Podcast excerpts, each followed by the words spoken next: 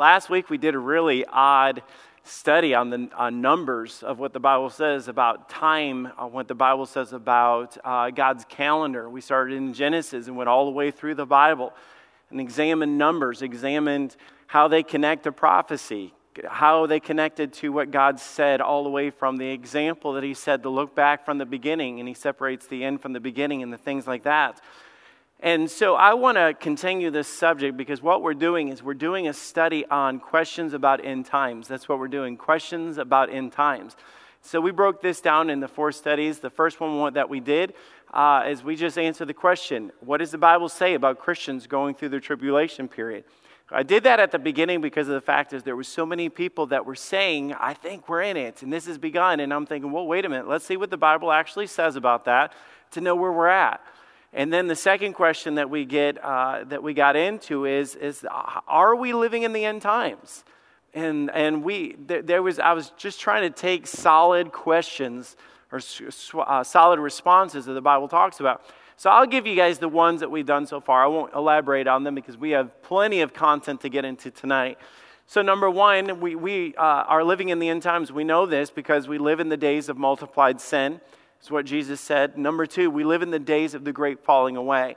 And I'm not just saying that because people can just say we live in a day of great falling away. If you look at the stats of Christianity, of church, uh, news things, all that other stuff, you can see there's a drastic falling away from truth, God's word. And we tied that into what the Bible says in the days of Sodom, in the days of Noah, those kind of things that you'd see that men were uh, pleasing themselves and turning from God and, and doing everything that was right in their own eyes. But we also know this because we can see it from the concept of time that God has established. And we, we went through and we studied that. What does the Bible say about time? What does the Bible say about the calendar? How does these things add up? And so that's some of the things that we were talking about just a minute ago. But tonight we're going to get into one that we kind of touched on last week. And the, the question came up, well, I, I said we'll address this next week. And that is we know from the signs concerning Israel. And this is a fascinating subject. And I, I, the more I got into these, I could have gotten off on all these rabbit trails uh, because there's so many fascinating aspects of this. So I want you guys to do this with me tonight. So take your Bibles, if you will, to start with me. And we, of course, in this kind of study of doing like a, a, a doctrinal study, it's more of a topical study. So we end up bouncing around to different places. But I want to take you back to Genesis, Genesis chapter 12, verse 1. The verses will be on the screens behind me as well, and uh, you'll be able to follow along that way. But I want to give you background to Israel because the fact is, just to say, watch Israel doesn't make sense if you don't understand why we're watching Israel. We, we have to understand why God said that He's pointing us to this. So uh, we think of Israel as just part of the Old Testament. When you think about that, you think of God spoke to Abraham, and Abraham had Isaac and Jacob, and you know the twelve tribes and all that other stuff. But it goes deeper than that. Uh, it tells us a lot about the the character of God. So Genesis chapter twelve, verse one, and we're just giving background right now. We're not even getting into the prophecy aspect of it. We got to build up to that. And then the Lord said unto Abram, Get thee out of the country, and from thy kindred, and from thy father's house, and unto the land that I will show thee. And I will make thee a great nation, and I will bless thee, and make thy name great, and thou shalt be a blessing. And I will bless thee, that, or bless them that bless thee, and curse them that curseth thee. And in thee shall all families of the earth be blessed. I, I want to point out things just because of the fact is you can sit there and say, well, that's pretty cool. God promised blessings. Let me tell you how amazing this prophecy was and how amazing these promises were that God said. And did God bless us through the Jews? You say, well, how many blessings do we get from the Jews? Oh my goodness, let me begin. Number one, God gave us Jesus Christ through the Jews. We have salvation because of the fact that God gave this promise to the Jews. And we, we know that from following the lineage, and, and people say, what was, what was Jesus? What was nationality was Jesus? Jesus was clearly a Jew. He was born into that family. He was born into that nation. He, he, is, a, he is a Jew. Uh, you say, could it get better than that? Well, let me tell you how cool this gets. God also gave us his word through the Jews. If you go through the authors of the books of the Bible, they were Jews. God used them as his people to give us one of the most precious, amazing things that we have. And the Bible said at the end of that, and all the worlds or all the families shall be blessed from that. We're blessed today because of God using them and said, I'm going to use your seed use your family to give blessings. But God also birthed the church through the Jews. If you go to Acts chapter 1 and 2, we see how God used those people, and they stood there on the day of Pentecost and preached the gospel. And from that, we have the book of Acts. And of course, later we read in how the Gentiles were pulled into that. Gentiles meaning anybody that's not a Jew was pulled into that. But we th- see that. We could go on and on, but I want you to see when God said, I have big plans for the Jewish people to bless people, God meant that, and God actually did that. But God made a promise to the Jews. In Genesis chapter 17, verse 5 Neither shall thy name anymore be called Abram, but thy name shall be called Abraham. For a father of many nations have I made thee, and I will make thee exceedingly fruitful, and I will make nations of thee, and kings shall come out of thee. And I will establish my covenant between me and thee and thy seed after thee and their generations for an everlasting covenant, to be a God unto thee and to thy seed after thee. Now listen to this. And I will give unto thee and to thy seed after thee, literally generations is promised to him of this, the land wherein thou art a stranger, all the land of Canaan, for an everlasting possession, and I will be their God. So this, there's a lot that God's saying through this. He made promises. And you say, why is that a big deal? Because through the character of God and through the stories of the Old Testament, we learn the character of God to understand that God keeps his promises. If we don't have promises being fulfilled of that, then we don't understand how powerful that is. When God says that he keeps his promises, this is, this is an extreme illustration of this, and this is where a lot of the prophecy comes into this. Number two things that God said about Israel in this passage. Number one, Israel is a people. Israel is a people. Number two, Israel is a land. He didn't just make the promise to the people or the seed of Abraham, he made the promise to the nation or the land mass, the literally dirt mound that's over in the Middle East. God made a promise that that land will be your land. It's called the promised land. We teach that to kids in junior church. God gave a promised land. It is the promised land of God. Literally mean that God put a promise on it that he said it will be an everlasting possession. It will be yours. Now we sit back and scratch our heads going, wait a minute, that doesn't add up. Wait, did God keep his promises through all that? How does that add up into this? But he said an everlasting possession. But God also warned his people with this. You realize that there's consequences to sin and there's obedience that we're to follow. God warned his people to stay faithful to him. So just keep going. We're just giving you a history lesson as we go through this. Is what we're doing. Deuteronomy 28 63. And I love this because I'm telling you, this is biblical history, this is prophecy, this is Old Testament survey. There's so many things that we're getting out of this study. So even if somebody said, I'm not into end time prophecy, that's okay. If you're into the Bible, you're into this because it's all good. Listen to this Deuteronomy 28 63. And it shall come to pass that the Lord rejoice over you to do you good and to multiply you.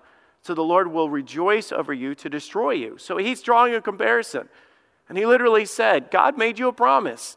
He's going to do good to you, He's going to multiply you, He's going to protect you. But also, if you don't put God first and you don't make Him your God and you run off and do your own thing, you worship other gods and go after that. And we see examples of that through Scripture. He said, So the Lord will rejoice over you to destroy you as well, to bring you to naught. And shall be plucked from off the land whither thou goest to possess it. He said, It's going to be a choice. The blessings and, and, and, and the, the goodness of God comes from obedience of God. This is what would happen. Verse 64 and the Lord shall scatter thee among all the people, from the one end of the earth even to the other. Now, think about this. This is God said that He would do. And when we look at history today, you're going, oh, wow, God actually said that back in Deuteronomy when He was telling them all this. From one end of the earth even to the other, and there shall thou serve other gods, which neither thou nor thy fathers have known, even wood and stone. And I can't wait to get into some of that stuff as, as we get through this. They would be scattered. And this is exactly what happened to Israel. It's exactly what happened to Israel. Keeps going, verse 65 And among these nations shalt thou find no ease, neither shall the sole of thy foot have rest. But the Lord shall give thee their trembling heart, and a failing of eyes, and sorrow of mind, It won't be easy. See, there's, there's a choice that we can have, and, and God promised the land of Canaan that floweth with milk and honey, and He promised them. And then He said, by the other way of doing your own thing and, and, and sinning and rejecting God and all those things, He said, trembling heart, failing eyes, sorrow of mind, He said, you'll have this. And thy life shall hang in doubt before thee, and thou shalt fear day and night, and shall have no assurance of thy life. You say, what does that look like? Now, now we, we're, most of you guys probably have gone through school and history and things like that. So let's draw some of the comparison.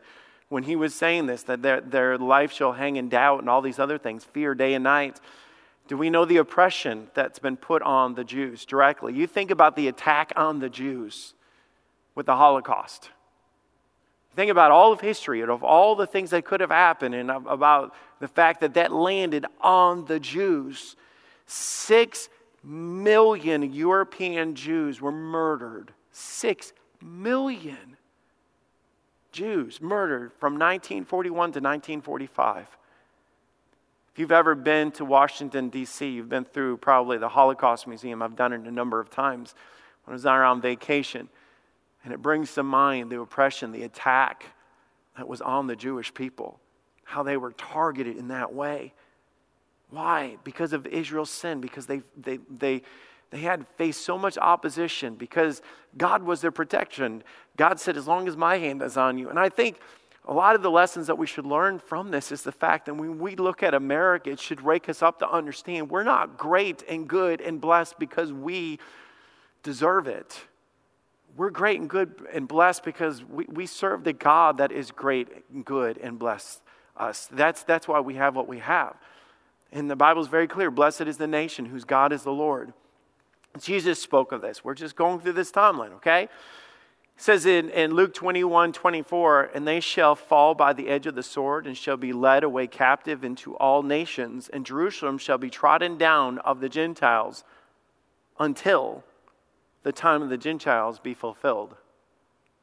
He said this is going to happen. This is the prophecy dating all the way back to the Roman rule.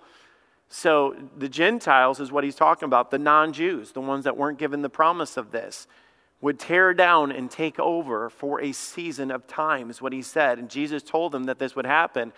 Even goes into the destruction of the temple. Jesus says in Mark 13, 2, and Jesus answered and said, Seest thou these great buildings? He's standing there in front of these great buildings. And he says this, There shall not be left one stone upon the other that thou shalt be, uh, that it should be thrown down.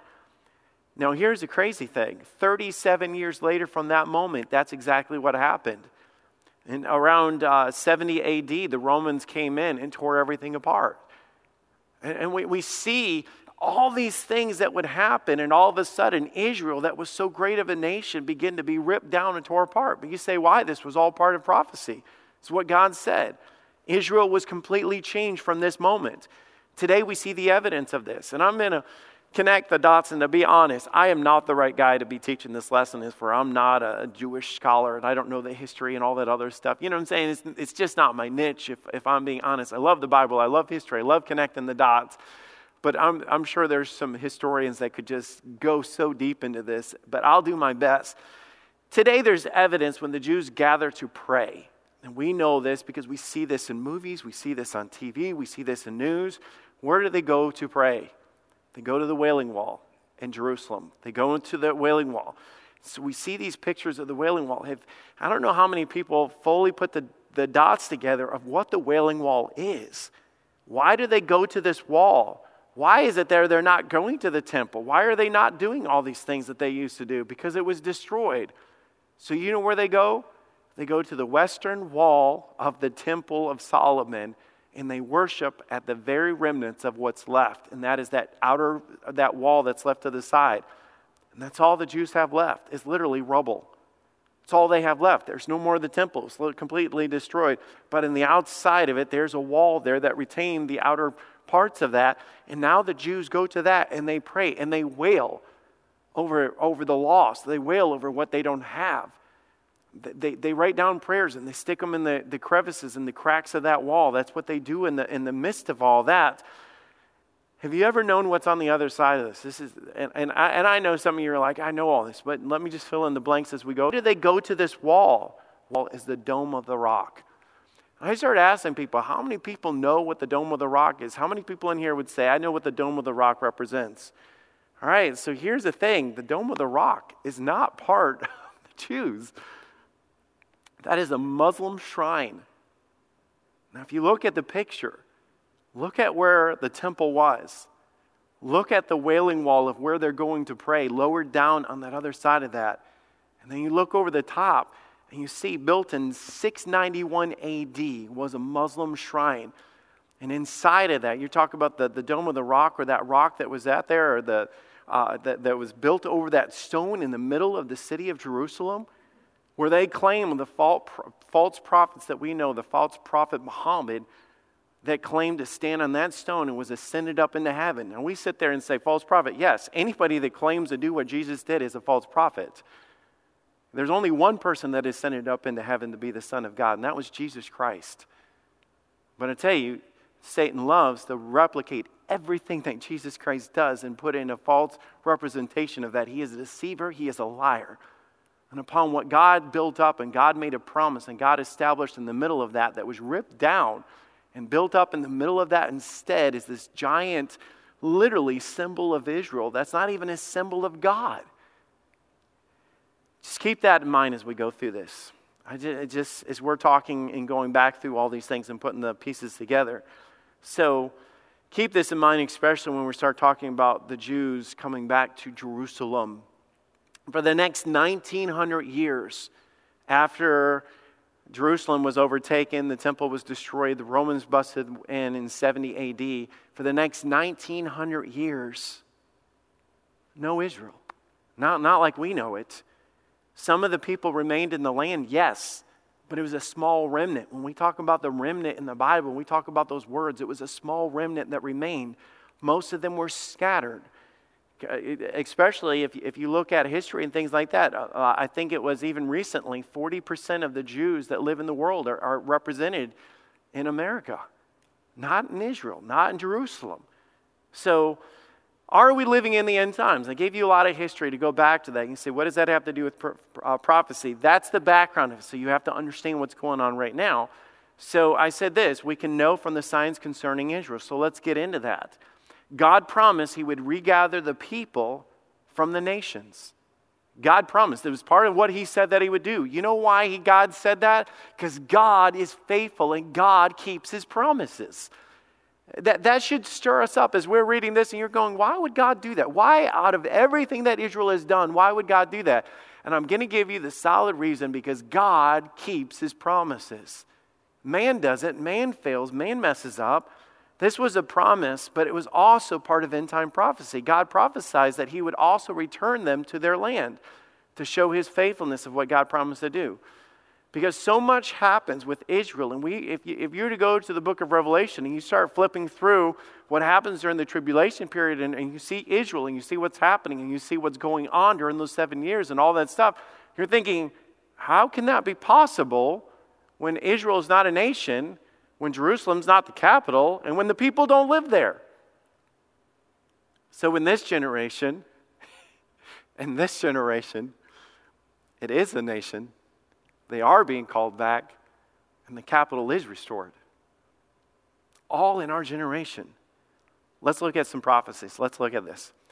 Joel 231, all the way from there, begins to prophesy of this coming. The sun shall be turned into darkness, and the moon into blood. Now, I didn't do a lot of research because that was not on the agenda of what I was trying to go with this. There, the moon turned to blood is talking about the solar eclipses where it's blocked out. It creates that effect. In 2014 and 2015, there were four of these blood moons, four falling in during the exact time of the Jewish feast. You say that's a coincidence. There are no coincidences when you're talking about the Word of God and how things line up. God is a God of timing. Joel 2:31, the sun shall be turned into darkness, the moon into blood, before the great and terrible day of the Lord shall come. So we're talking about the end. We're talking about the great tribulation period, especially the last three and a half years, especially about the Battle of Armageddon that happens at the last bowl judgments that happen in the book of Revelation. And it shall come to pass that whosoever shall call in the name of the Lord shall be delivered. We see that in the book of uh, Revelation when the two prophets come and they're preaching, and then they're, they're talking about repentance that should come, and we're talking about the Israel and the promises of Israel. For in the Mount Zion in Jerusalem shall be delivered, and the Lord hath said, and in the remnant whom the Lord shall call. So he's speaking, literally, Joel is talking all the way back and speaking to the end times. He's speaking of what's to happen before then. But then you start scratching your head saying, wait a minute, in order for that to happen, there had to be a lot of things to happen before then. That's why it's so exciting when we saw what happened with the restoration of Israel and all these things. Man, that, that ought to make our hearts jump to say, wow, all of this is lining up exactly like God said that it, sh- it should happen uh, Joel 3, verse 1 For behold, in those days and in that time, now, I, I love the fact that I can point that out because last week we were talking about God is a God of time. And God is, that points to these things and specific about what happens. When I shall bring again the captivity of Judah and Jerusalem, I will also gather all nations and will bring them down to the valley of Jehoshaphat. That is, Jehovah will judge. That's what that means. God's going to bring them down to the valley. God's going to line them up against his people. God's going to do that. And he said this in that valley, God will judge. God will judge. You say, why is God going to do that? Well, I will plead with them for their for my people and for my heritage Israel. I will set the record straight. I will come down on them. I will correct whom have scattered among the nations and parted my land. You talk about what Armageddon is, it's not just the end of the tribulation period. It is God fulfilling what he said that he would do, that he would be their king, that he would correct, that he would be there, that would fight for them. And of course, we know how Armageddon ends with God coming back with the sword in his mouth and with the word of God, and he strikes the nations down and all those things that happen. God promises to bring judgment on them in those last days in the Battle of Armageddon for the way that they treated his land and the way that he treated his people. That's what it says in there. This is leading them all up to the end, but God promised to return the people to their land. This is where it gets good. This is where this, the application comes to this. This is not something we read into. I want to prove to you guys as I read the prophecy of this that this is something that is so clear because I've heard a lot of things said in Scripture that scratches your head and you think, man, that, that, that's kind of a stretch, man. Yeah, I'm sure some of you guys have been like that. I've heard prophecy stuff and I scratch my head and think, man, that took a lot to kind of draw those conclusions. I'm going to give you one of those myself when we get here in a little bit. That you know, it's just it's it's a Tony doctrine. It's not a Bible doctrine. I'll give you one of those. Uh, this is something that we're not reading into. I'm going to read this so clear as we go through that that it's going to make sense. Deuteronomy 30 verse 3. That then the Lord thy God will turn thy captivity and have compassion on thee. You say, what is the motive of God doing this? Because he loves them. You say, why is God good to us? Because he loves us and will return and gather thee from all the nations, whether the Lord thy God hath scattered thee. So, what did God say? I'm going to go to all the nations and gather them back and bring them back into his nations. That's what he said. There were millions of Jews in other countries, including the U.S., millions of Jews. Ezekiel 34, verse 11 For thus saith the Lord God, Behold, I, even I, will both search my sheep and seek them out. As a shepherd seeketh out his flock in the day that amongst his sheep that are scattered. And I will seek out my sheep and deliver them out of the places where they have been scattered in the cloudy and dark day. And I will bring them out from thy people and gather them from countries. And I will bring them to their own land. Am I reading into anything? I mean, you say, what is he saying? It's as clear as day as he says this. And feed them among the mountains of Israel, by the rivers, and the inhabited places of the country. Ezekiel 36, verse 24. And I will take you from among the heathen and gather you out of the, all the countries and bring you into your own land. That's what he said. Isaiah 11, 11. And it shall come to pass that in that day the Lord shall set his hand again the second time to recover the remnant of his people, and shall be left from Assyria and Egypt and Pathros and Cush and Elam and Shinar and from Hamath and from the islands of the sea and he shall set up an ensign for the nations, and shall assemble the outcasts of Israel, and gather together the dispersed of Judah from the four corners of the earth. I could go on and on and on. You talk about something that God clearly said in the Old Testament that is going to happen. God said, My people would be scattered, the temple will be torn apart, They will be all over the land. I will bring them back together and I will assemble them in their land as them being their people. In order for this to happen, Israel had to reclaim their land because you know, over in the Middle East, it is chaos, it is war. You say, why is that? If you were to study the Old Testament, go back through history of all the times that Lot's children slept with them and all the, you know, you, you see all the sin that happened and it, it bred sin and you have all these wicked nations that rose up against God and worshiped idols and all the idolatry and stuff like that. They, they created it themselves when you talk about a lot of the uh, enemies that they had. But in May 14th, 1948, Israel became a state again for the first time in 2,000 years. And by the way, let me remind you when we're talking generations, that lands within generations. U.S. President Harry Truman was one of the determining votes that was on the UN vote when they gathered together with the United Nations to vote. Shows them coming together to vote as a nation.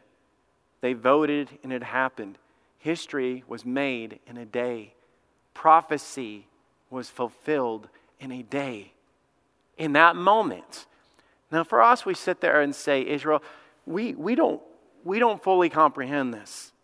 I mean, obviously, we can go back in history, we see the, the, the, the, doctrines of this and the verses and things like that. But you think about it being your people and something seeming to be impossible. When you are not only a minority, when your nation is not a, a, huge army at that time and all the other things that would take to necessitate that happening. And you're saying, how in the world would this ever be possible? And then all of a sudden, God did it in a moment, brought them back, made the rule, reestablished them as a nation. A nation was reborn in a day. So you hear prophecy of things like this. Can you imagine being the Jewish people? Hearing the promises of God, and them looking around going, but there is absolutely no way. There's no way. There's just no way. We can't fight for it. We, we have no money. There, there's just no way. And then God did it. And you stop and you think, how is this possible? Let me give you another prophecy from the Old Testament Isaiah 66, verse 8. Who hath heard such a thing? Who has seen such a thing? Shall the earth be made to bring forth in one day, or shall a nation be born at once? Yes, with God and only God. See, on this day, 2,500 year old prophecy was fulfilled. And yes, there was dancing in the streets because they saw God at work. But again, it did not create real peace. It didn't create real peace.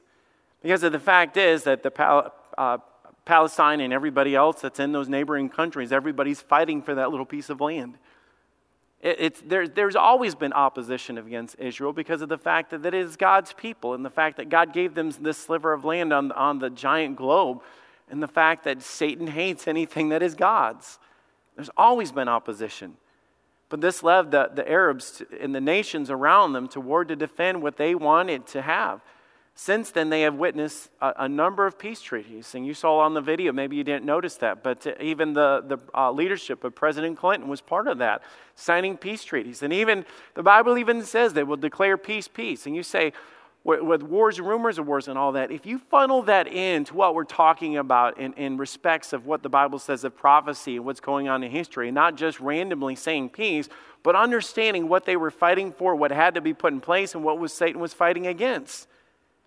I don't really think we fully understand this. And the only, the only illustration that I could give you, and this even kind of stirs up a, a, a sore spot amongst uh, our nation and things with this, would be the illustration of it coming to uh, Native Americans in uh, America. If all at once, if we were to go back and tell the Native Americans that we're giving you America back, and all of a sudden they turned the land over and they became the possession and the rulers of it, you say, how would that happen? There's such a small amount of people, and there's such a great nation, and so much opposition. That couldn't happen. That's the comparison of this. But only that is a more likely comparison because of the fact is when the Jews did this, they were scattered all over the world. So it wasn't even like this mighty nation of people in one location. They were scattered all over the place. Hence how we had the Holocaust and all the other things that came into play. But not only this is part of prophecy, But this is part of the promise that God promised them to return them to their land. In 2006, history was made again. You say, I don't know of 2006 being the history of anything that happened when it comes to this, because we know these things. See, it was in 2006 that history was made for the first time in 1900 years. Israel became home to the largest Jewish uh, community in the world. There were so many people that came back to Israel in 2006. How many of you remember 2006? Okay, hopefully most of you guys, unless there's kids in here. I'm trying to prove a point. this is our generation. I, am not talking. I mean, sometimes we show videos like that, and you go, man, that's so far removed from me. 2006, Israel, out of, after 1900 years, Israel had more people back in their country than any other nation in the world. To give you a comparison, it started back in 1948 when Israel became a state or a nation again. 65 or uh, 650,000 Jews were in Israel. Today, Jewish population is somewhere around 6 million. 6 million. I saw in our Columbus Dispatch a number of years ago. I thought I saved it. I can't find it. I wish I did. And I was flipping through there, and one of the pages on there had this thing, and it was literally said, Israel calls the people back. And it wasn't even a Christian thing. You know what I'm saying? It wasn't like somebody trying to prove a point that, does what the Bible says. It was Israel calling their people back, and it showed all the incentives that they were doing to be able to bring their people back to where they belong in their nation. The big question is why? Why all this? You see, in Amos 9:14, and I will bring again the captivity of the people of Israel, and they will build waste cities and inhabit them, and they shall plant vineyards and drink of the wine thereof, and they shall make all, uh, gardens and eat of the fruit thereof, and I will plant them upon their land, and they shall no more be pulled out of their land which uh, I have given them, saith the Lord thy God. God said, I'm going to do this. I made a promise, and I'm going to let all the world see how I'm going to do something to prove this to them. This continues in 2017. In 2017, the United States helped Jerusalem become their first official capital, which was moved to Israel. Which is, and if you go back through Clinton, Obama, and all that, Reagan and Bush and all them, that's always been in the talks of the works. But it actually came to reality in 2017. You say, why does this matter? I, I, I did a lot of, and, and again, there, there, there's so much politics involved in this that it just scratched my head. And I'm thinking, why does that even matter? I go back to the fact that uh, the Palestinians in, in Jerusalem, there's like 40% of the nation of there is them. So you start going through with the Arab nations being involved in God's land. And all of a sudden, the, the capital city or the, the ruler or the authority of that gets placed back in Jerusalem, who is the, which is known as the most holy city in the world. You go back to where the Dome of the Rock is. You go back to where Muhammad, which is the Muslim religion, is that is all over the, the world, not just America, all over the world. And all of a sudden, now you have this conflict. And I wanted so bad, uh, the videos that we show, we have to get copyright permission, and we did for this one, but I couldn't for the other one. It was, it was a newscast. And the newscast came in, and they're interviewing all the people in Jerusalem, asking, What do you think of this? And they said, you understand that now in Israel, I wish I could show this to you, now in Israel, I'm a Muslim, but I am a second class citizen. This is no longer my land. This is no longer my place. Now I am, I am a foreigner in my own land. I have a business, I have a family, and all this. And they said, and then they showed in this news thing how the number one, the Jewish religion, the Jewish beliefs are now becoming priority and mandatory over everything else. What is God doing? He's reestablishing them in their land as his people once again. This is causing and stirring great conflict in the Middle East. And you say, why would they not be happy for the fact that this happened? If you watch the news and look up any articles, there's no joy with this. I mean, they're literally in turmoil over this, and that is why. But do we see how amazing this is?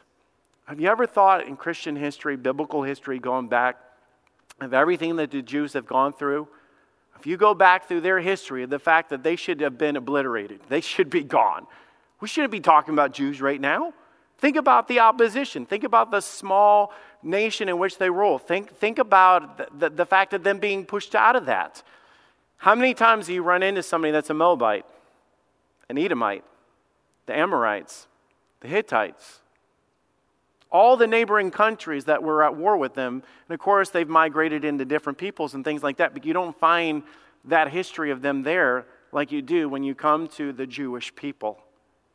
Because the fact is that God made them a promise. They go back because the world ends with the Battle of Armageddon. In Zechariah 12, verse 2 Behold, I will make Jerusalem a cup of trembling unto all the people round about, when they shall be in the siege both against Judah and against Jerusalem. That's God's people, God's place, all the things we're talking about, and especially the things that we see in the news. And in that day, I will make Jerusalem burdensome stone for all the people. All that burden themselves with, uh, with it shall be cut into pieces, though all the people of the earth shall be gathered together against it. And what is that? That is the great day of the Lord. When God brings down the hammer on this of what he said.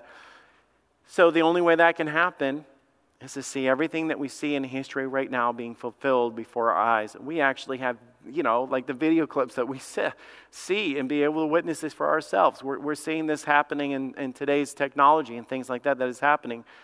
So, what's next? When you come to this, I just tell you, you can read your Bible and watch the news at the same time.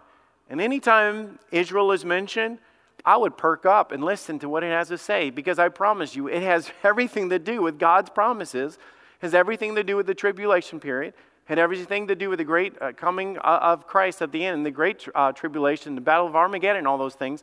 Has everything to do with these things. So it's not, you can literally see as it's all coming together. We're seeing prophecy fulfilled before our eyes. Now, you think about in Revelation when it talks about the, the Antichrist and all those things, it talks about the Antichrist will desecrate the holy temple. You say, well, there's no holy temple to, for him to go in and do that. And where is the holy temple supposed to be built? Where the Dome of the Rock is. So now you can see why there is so much conflict in there. So, so we can sit on the edge of our seats and go, huh, I wonder what's going to happen. You know, we're, we're, we're watching this because all these things have to come to pass, and we're watching for these things to happen. So I'm going to give you one last point, and this is really just seed for thought, just because I think it's cool. And I want to give you one more point, and then we'll be done with the idea of how do we know we're living in the last days. Here's number five, uh, and this is we can know from the technology pieces being put into place. And I won't spend a long time on this, but I put this just to show that it, once again, all these things, when I talked about last week, when we talked about the, God's calendar and the timing of things and stuff like that, and then we added up the 6,000 years and the thousand millennial reign and the fact that God gave us those numbers in the Bible, you say, oh, that's all around our generation. And then when you look at what's going on with Israel, oh, wow, that's all our generation. And then when you see what's going on with these next things, you go, oh, wow, again, that's all our generation. The disciples thought that maybe Jesus would return in their day and age. But if you were to read the Bible, you would think, huh, that would have been impossible. There's some things that wouldn't have been because there's always been sin, there's always been sickness, there's always been wars, there's always been rumors of wars, there's always been all those things. But even then, we kind of connected the dots of what those things actually mean. But there's also been things that did not make sense. So I'm going to read you a passage in Revelation. And this is something that's prophecy that's going to happen in the future. And the Bible says, after the prophets are the preach for the, that time, declaring the name of the Lord, and they killed them because of the fact is they were preachers and doing that, and the fact that the city was so wicked. The Bible says, "And their bodies shall lie in the street in the great city, which is spiritually is called Sodom in Egypt, which also our Lord was crucified." And they, the people in kindreds and tongues and nations, shall see their dead bodies three and a half, and shall not suffer their dead bodies to be put in the graves. And they that dwell upon the earth shall rejoice over them and make merry, and shall send gifts one to another, because of these two prophets tormented them that dwelt on the earth.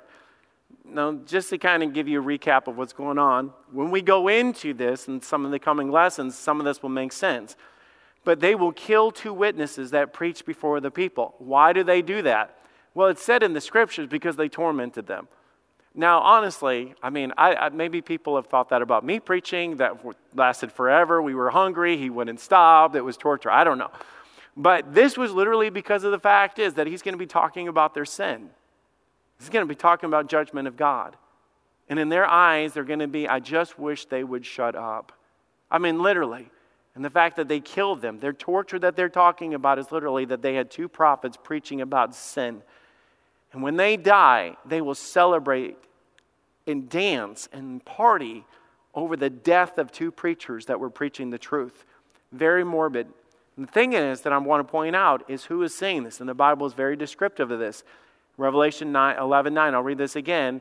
And of the people, and of kindreds, and of tongues, and of nations shall see their dead bodies three days and a half. I'm going to ask you guys, in the day of, you, you name it, uh, D.L. Moody, the day of, you could keep going back through history, how in the world would that have been possible? He said, when I, they, they were preaching, the Lord is going to come. How would this happen? I have no idea. I have no idea how that would happen. Now, I'll ask you guys today, in our technology day, how would that happen? Satellites, cable TV, YouTube, smartphones, social media. I mean, internet, all this other stuff, Hulu, Netflix, all, all the technology that we'd have now we have the technology that people, as soon as it happened, it would hit news and it would be global through Facebook Live and you know Instagram Live and all those other things that we have. All those things would happen just like that, and the whole world would see their dead bodies simultaneously laying in the streets of that. I told you guys I'm going to throw out my own little doctrinal assumption. Can I do that? Just something. And I think when I read stuff like that, and I think, what in the world would that mean? you know, because it doesn't make sense in our culture. And they make merry, verse 10, and they make merry, and they shall send gifts one to another. And I thought, they're, they're, they're using technology to send uh, these pictures and images all over. And the Bible says in the middle of it, they're going to send these gifts one to another. And I thought, when we party and do something, we're not sending, you know, candles across the country to each other. You know what I'm saying? I mean, we, we do some things like that for the most part. We don't. But I thought, even in our culture, I wonder if that would acknowledge if gifts, we're talking about like GIFs. How many of you guys know what a GIF is? Okay. Uh, okay, it's, it's, a, it's a thing that people send on their cell phones of a cartoon thing to mock or to celebrate or to poke or whatever at another person. And I thought, even with that, if that's one of those things, and it says, and they shall be merry and shall send gifts one to another. Now, I'm not saying that that's what it is, but I'm just thinking the application of something like that makes sense. Did you see this video? Oh, they're finally dead. Oh, we don't have to hear them anymore. And they're sending these one to another. This goes on. Verse, uh, chapter uh, 13, verse 16 is another one aspect of this. And he causeth all, both small, great, rich, and poor, free and bond, to receive a mark in their right hand, in their foreheads that no man might buy or sell save he that had the mark or the name of the beast or the number of his name. Now, right there, a lot of people get on the edge of their seat and go, aha, I know what this, you know, because this is a touchy thing. This is, everybody's like wondering about this. This isn't the lesson that I want to get into because that comes in the next lessons that I'm going to do because I'm going to build a timeline of uh, a revelation of this. So I want to do it now. What I'm trying to prove is the technology aspect of what's going on, pointing to the coming of Christ. This is talking about the mark of the beast, but we will get into greater detail later of what this means and what it doesn't mean. Because it drives me crazy to th- see people posting things and I'm like, they said, I believe it's this. And I'm like, no, it's not. It's impossible. Doesn't line up with Scripture. That's why we have the Bible, so we know what it is and what it's not. But it is, has been our generation that has seen the technology to make this very, uh, very possible. See, the technology has advanced around the world uh, in, in such a way that they didn't even have the ways to do this before.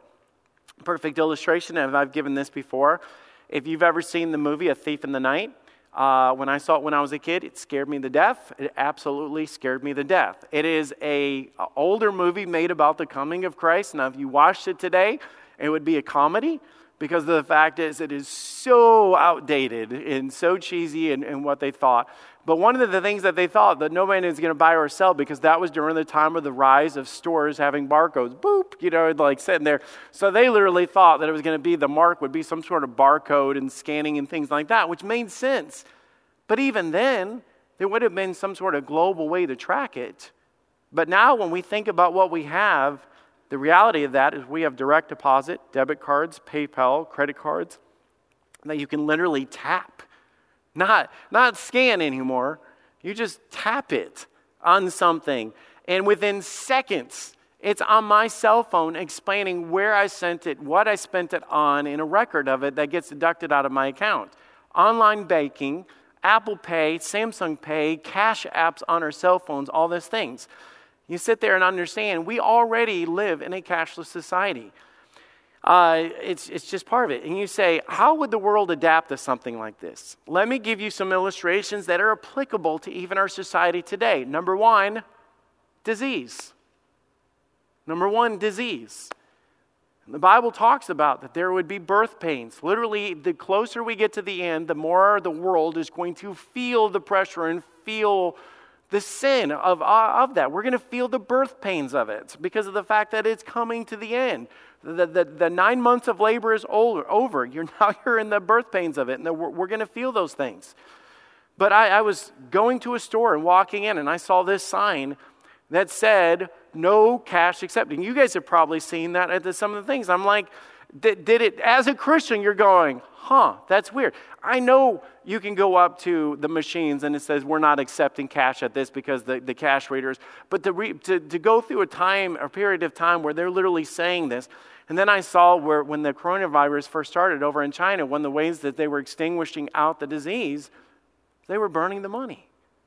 Because the fact is, the money exchange and people having the germs and, and buying things, whatever. And so, the, one of the easiest things that we're doing. Anyways, it's just one of the things that is going to be slowly to the demise of money. Number two, another way is that it would fix identity theft. You realize in our culture, one of the greatest threats to mankind of, of crimes is not having somebody break into your house or steal, hot, you know, hotwire your car and steal it. That's not at the top of the list it's cyber crimes or it's identity theft. Every year, approximately 10 million Americans become victims of identity theft. The problem has grown by over 800% in the last 10 years. You say, why are you saying this? Because the fact is, when it comes down to it, of the time of accepting some sort of mark, it will be to fix a problem. Because right now, if everybody lined up in the straight or they, we were called down to the Capitol building that you had to put out your hand or the back of the head, nobody would do it. You know what I'm saying? But Satan is much more sly than that. You know what I'm saying? He's sneaky. It's going to be to where, oh, that makes sense, and I'm going to be in line for that. But then the third thing is just the crash of the money system, which we're on the verge of just the, the craziness of our world now, the crash of the dollar. We experienced some of that when 9 11 came and the, the economic fallout that we experienced through something like that. We see the rise of Bitcoin, digital money in our, in our nation right now. And I truly believe that one of the catastrophic things that will shake the world like nothing before will be the rapture. And you say, how will the world go through the rapture and not, not be like, what in the world's going on? Man, Jesus Christ is the way, truth, and the life, and I missed out on it. You know, if you're asking that question, I hope you come back next week because we're going to get into all that because the Bible addresses so many of those things, and we're just going to get into that. But all of this is just science the, the great falling away, the, the advancement of sin, the advancement of how God uses or how the devil is using technology, all of these things. But you think about what does a sign do? A sign points to something. A sign is to make you aware of something. A sign is for to bring something to your attention if you're driving down the road. And I hope you do read signs when you're driving. I do that all the time. I'll be like, man, I missed my exit because they didn't put a sign out. And Jenny will tell me, you, there was two signs. You weren't reading the signs. You know, sometimes we can be like that as Christians. We're going and we're like, oh, we're so caught off God. And God said, I filled the Bible full of signs. Signs are to give you direction. Signs are to inform you. Signs are to make you aware. Are we doing that? Signs are to tell you how close we are and what comes next. Matthew 24, 44, therefore be ready for in such an hour as you think not, the Son of Man come. The one thing that I do know is we're sitting there going, ah, probably not. Oh, I've heard this, whatever. In such an hour as you think not, the Son of Man comes.